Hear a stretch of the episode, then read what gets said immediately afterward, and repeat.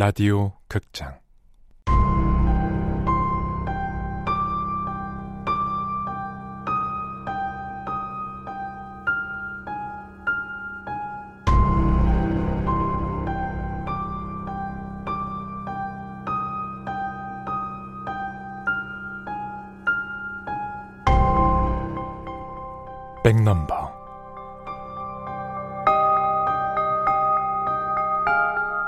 원작 임선경 극본 이주향 연출 황영선 열여덟 번째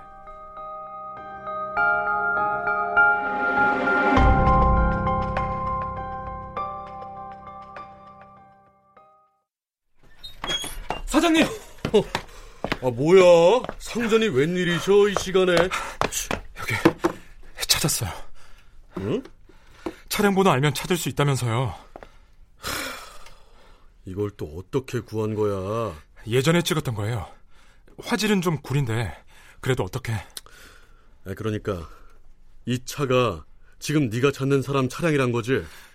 지금은 모르지만 그 당시엔 그랬어요.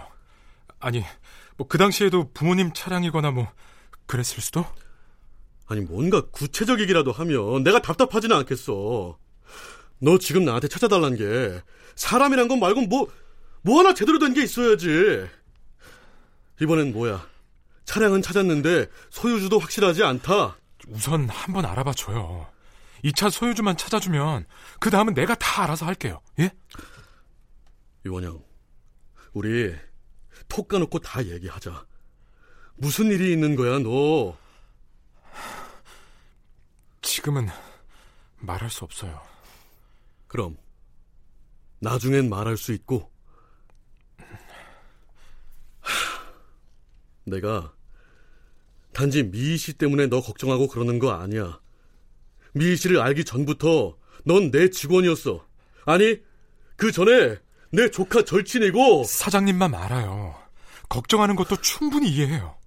그치만 저 지금 진짜 그 어느 때보다 진지해요. 이 사람 찾아야 한다고요. 브레이크가 고장난 건 이미 오래전이다. 로미오를 찾아서 뭘 어떻게 할지에 대한 계획 같은 것도 없었다. 찾아야 한다는 생각만 머릿속을 가득 메웠다. 부모님을 죽음으로 몰아넣은 원수. 그렇게 생각하고 시작한 싸움은 맞지만 솔직히 복수할 마음 같은 건 들지 않았다. 그저 내가 유일하게 보지 못하는 숫자, 내 끝이 어딘지를 나는 무섭게 알고 싶었다. 그래. 내가 100번 양보해서 찾았다 치자. 그럼 넌 그 사람이 맞다고 어떻게 할 수 있는데 얼굴도 모른다며. 그, 그야 얼굴보다 더 명확히 식별할 수 있는 백넘버란 게 있으니까요. 그 사람 내 등에서 그걸 볼 수 있을 테니까. 영장도 없이 차량 번호 조회해서 사람 찾는 거 그거 불법이야. 네가 그동안 어떻게 생각해왔는진 몰라도 여기 그렇게 수상한 심부름 센터 아니다. 내가 너한테 시킨 일들 보면 모르냐? 아니, 우리나라에서 그런 게 뭐 중요하다고요. 불법인지 합법인지에 따라서 하기 쉽고 어려운 일이 결정돼요? 아니잖아요. 그런데 난 말고요, 사장님. 할 수 있어요, 없어요? 할 수 있어, 있는데, 근데! 안 해! 아, 진짜. 아. 사장님, 찾아주면 얘기할게요. 뭐? 왜 이 사람을 찾는 건지 사장님한테 다 말해준다고요.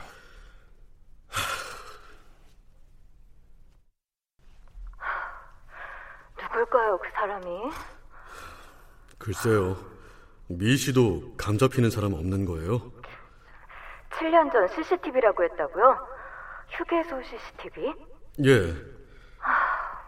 사고 당한 애 도대체 누굴 찾으려는 거지?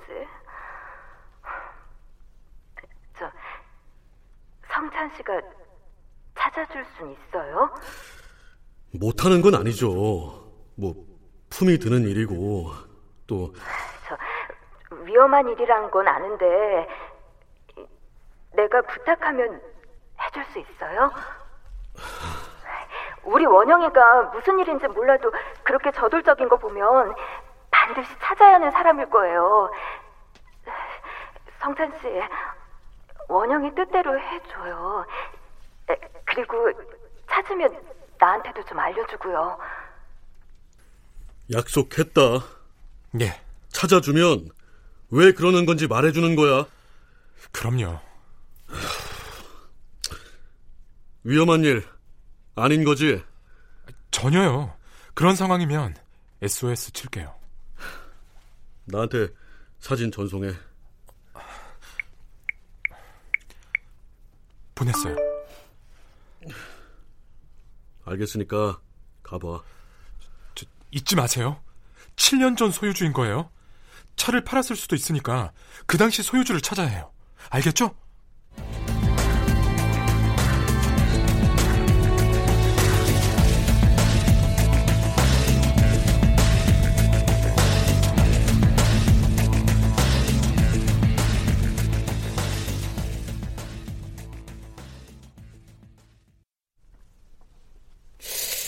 5년 전쯤이던가.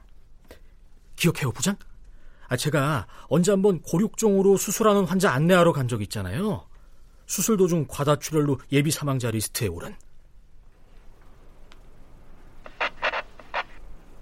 부장, 아, 뭔가 이상한데요? 아, 뭐가 또? 아, 예상 시간보다 수술 시간도 길어지고. 아이, 그러니까 사망하는 거겠지. 아니요. 리스트에 나온 시간보다도 길어진다고요. 아, 그럼. 어, 부, 부장. 아, 자꾸 왜 그러는데? 리스트가 리스트가 이상해요? 아이, 아 그러니까 뭐가 어떻게 이상해? 야, 너 자꾸 몸통 잘라먹고 꼬리만 얘기할 거야? 사라졌어요. 분명 좀 전까지만 해도 있었는데 리스트에서 지금 수술 중인 예비 사망자 이름만 달랑 사라졌다고요. 이런 경우도 있어요? 어떻게 됐어요? 아, 감사합니다. 아, 감사합니다. 뭐지? 시들이, 아, 계속 보고해! 무슨 일이야? 리스트가 사라지다니! 아, 이대리! 그런 경우는 또 처음이라 제가 엄청 신기했잖아요. 와, 그렇게 별종이었던 사건을 왜 까먹었지? 그 예비 사망자는 리스트에서 사라지고 어떻게 됐는데요? 멀쩡히 살았지? 아유, 아유 고생하셨어요, 아저씨. 수술이 늦어져서 걱정돼서 혼났어요. 그래도 잘 끝났다니 얼마나 다행인지 몰라요. 잘 됐대요? 음, 다행히 잘 됐대. 아, 아 생각났다. 뭐, 뭐가요?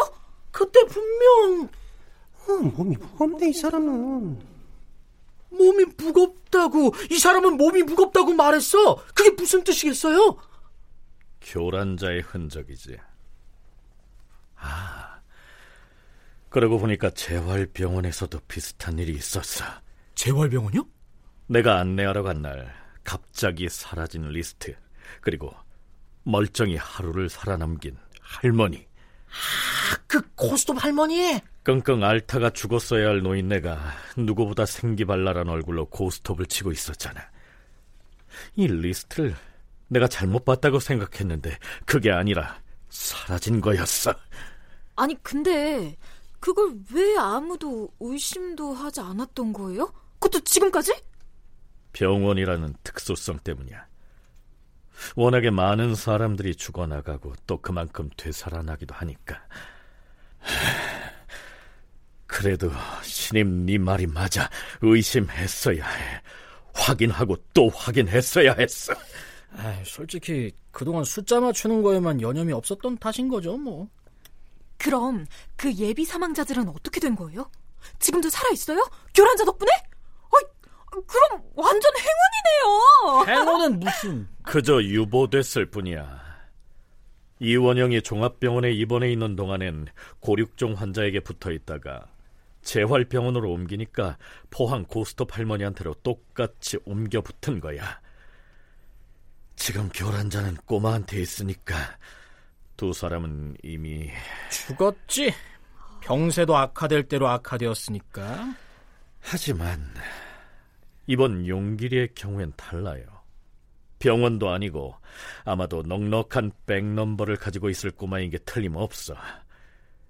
이번 태권도장 사건뿐만 아니라 다음에 혹시나 또 죽을 고비가 생기더라도 교란자 때문에 살게 되겠지. 그리고 우리한텐 다른 대체자가 필요할 테고 절대 그렇게 둘 수는 없어.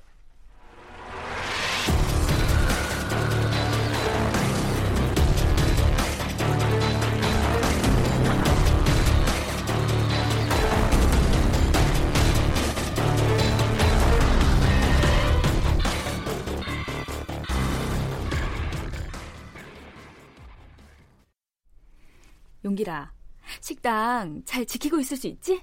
아유, 걱정을 말라니까. 내가 뭐 애인가? 얘가 점점. 아, 알겠어. 그럼 엄마 잠깐 마트 갔다 온다? 응. 뭐 문 앞에 붙여두고 갈 거니까 손님이야. 안 들어오겠지? 들어오면 내가 알아서 할게. 아, 그래. 엄마 금방 갔다 올게. 음.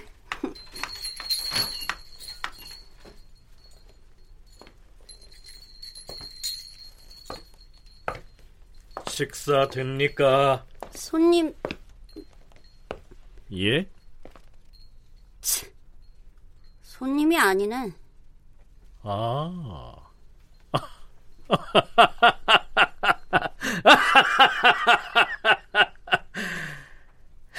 역시 날 알아보는 거지. 그치? 너 같은 걸 잽싸게 눈치챌 줄 알아야 잘 피해 다니지. 근데 이 구역에선 처음이네. 마주치는 게.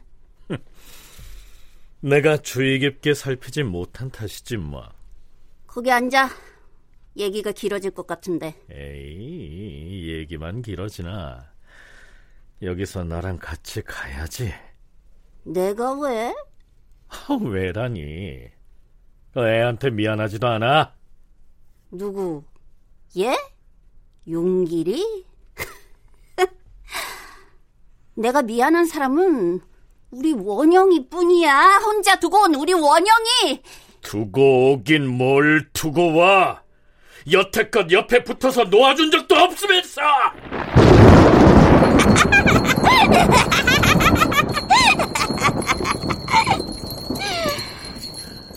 진정해.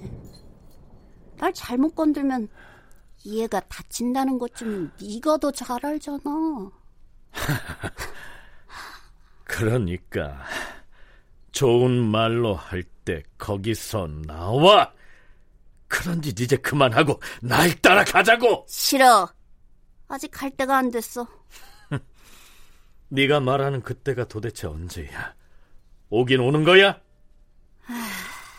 우리 원영이 대학도 다시 보내야 하고 장가도 보내야 돼. 아, 그리고 이건 최근에 한 사실인데 하나밖에 없는 내 동생 미희가 글쎄 연애를 한다지 뭐야? 동생까지 어쩌시겠다. 뭐 내가 어쩌겠다는 게 아니라 지금 만난다는 그 작자가 어떤 사람인지 정도는 알아두고 별로면 떨어뜨려 놔야지. 내 동생이 얼마나 결혼을 기다려왔다고. 아, 물론 그건 나도 마찬가지야. 솔직히 동생 결혼을 볼 수 있다고 생각하니까 이봐 이렇게 뛰는 이 심장이 꼭 내 것 같지 않아? 미쳤구만. 너도 아들만 두고 죽어봐. 내 맘 이해할 테니까. 뭐 아주 이해 못하는 것도 아니야. 그렇지만 네가 하겠다는 것들 다 산 사람들이 어련히 알아서 해내야 할 몫이야. 네 몫이 아니라고. 내 목숨 뭔데 그럼? 조용히 죽는 거. 그 아이를 놓아주고 날 따라 나서는 거. 그것만이 네 할 일이야. 아니야! 난 아직 할 일이 태산이야. 이걸 모른 척하고 갈 수가 없어. 이러다 끝나면 내가 알아서 가. 정말이야. 이원영이 결혼을 하고 아이를 낳으면 더더욱 못 가. 내가 알아. 갈 수 있어. 약속해. 이승에 오래 머물면 머물수록 미련은 더 깊어져. 절대 너 혼자 갈 수 없어. 갈 수 있어. 내가 장담을 한다고.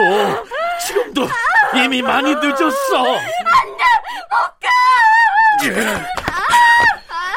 이 아이 그만 놔줘. 더 이상 다른 피해자를 만들지 마. 이 아이 자체로 가족들과 시간을 보내게 해줘야지 왜 그걸 방해하나? 네가 못해. 아, 가기 싫어. 아, 죽고 싶지 않아. 원영이 아직 힘들어한단 말이야. 내가 아, 내가 옆에 있어줘야 돼. 엄마 힘들다. 지금 이 상태론 네가 할 수 있는 거라고는 아무것도 없어. 자, 얼른 내 손 잡아. 뭐, 뭐야? 이 아이 장미영! 어차피 죽을 아이였어. 안 그래? 이 아이 하나 죽는다고 나한테 손해될 건 하나도 없어. 옹겨붙을 아이나 환자는 세고 쌌으니까. 이러지 마. 이 아이가 불쌍하지도 않나? 불쌍. 난 나랑 내 남편 그리고 우리 원영이가 제일 불쌍해. 그 외엔 죄다 도구일 뿐이야. 내가 들어간 몸뚱이에 내 속죠. 정신 차려! 제발!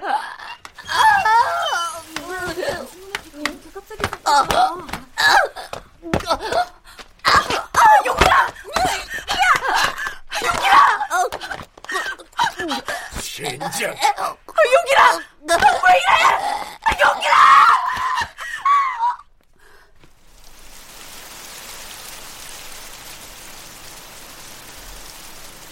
제대로 눈에 뵈는 게 없구만.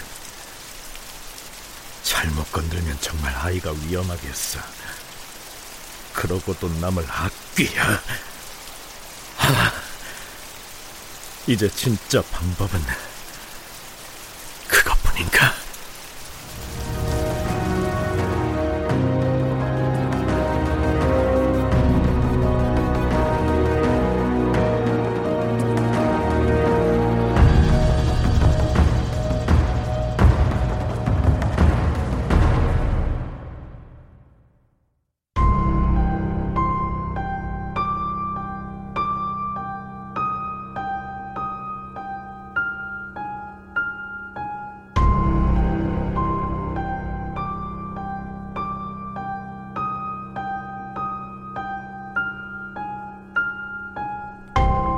라디오 극장 백넘버 임선경 원작 이주향 극본 황영선 연출로 18번째 시간이었습니다.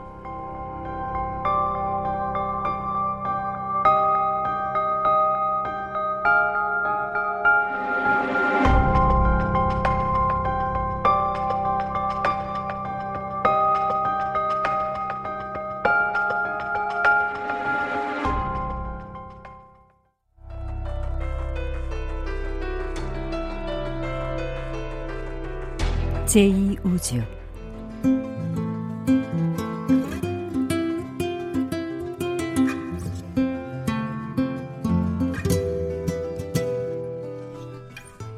페로몬 부티크.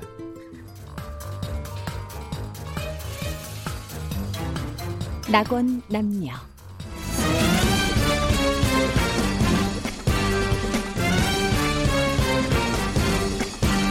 미남당 사건 수첩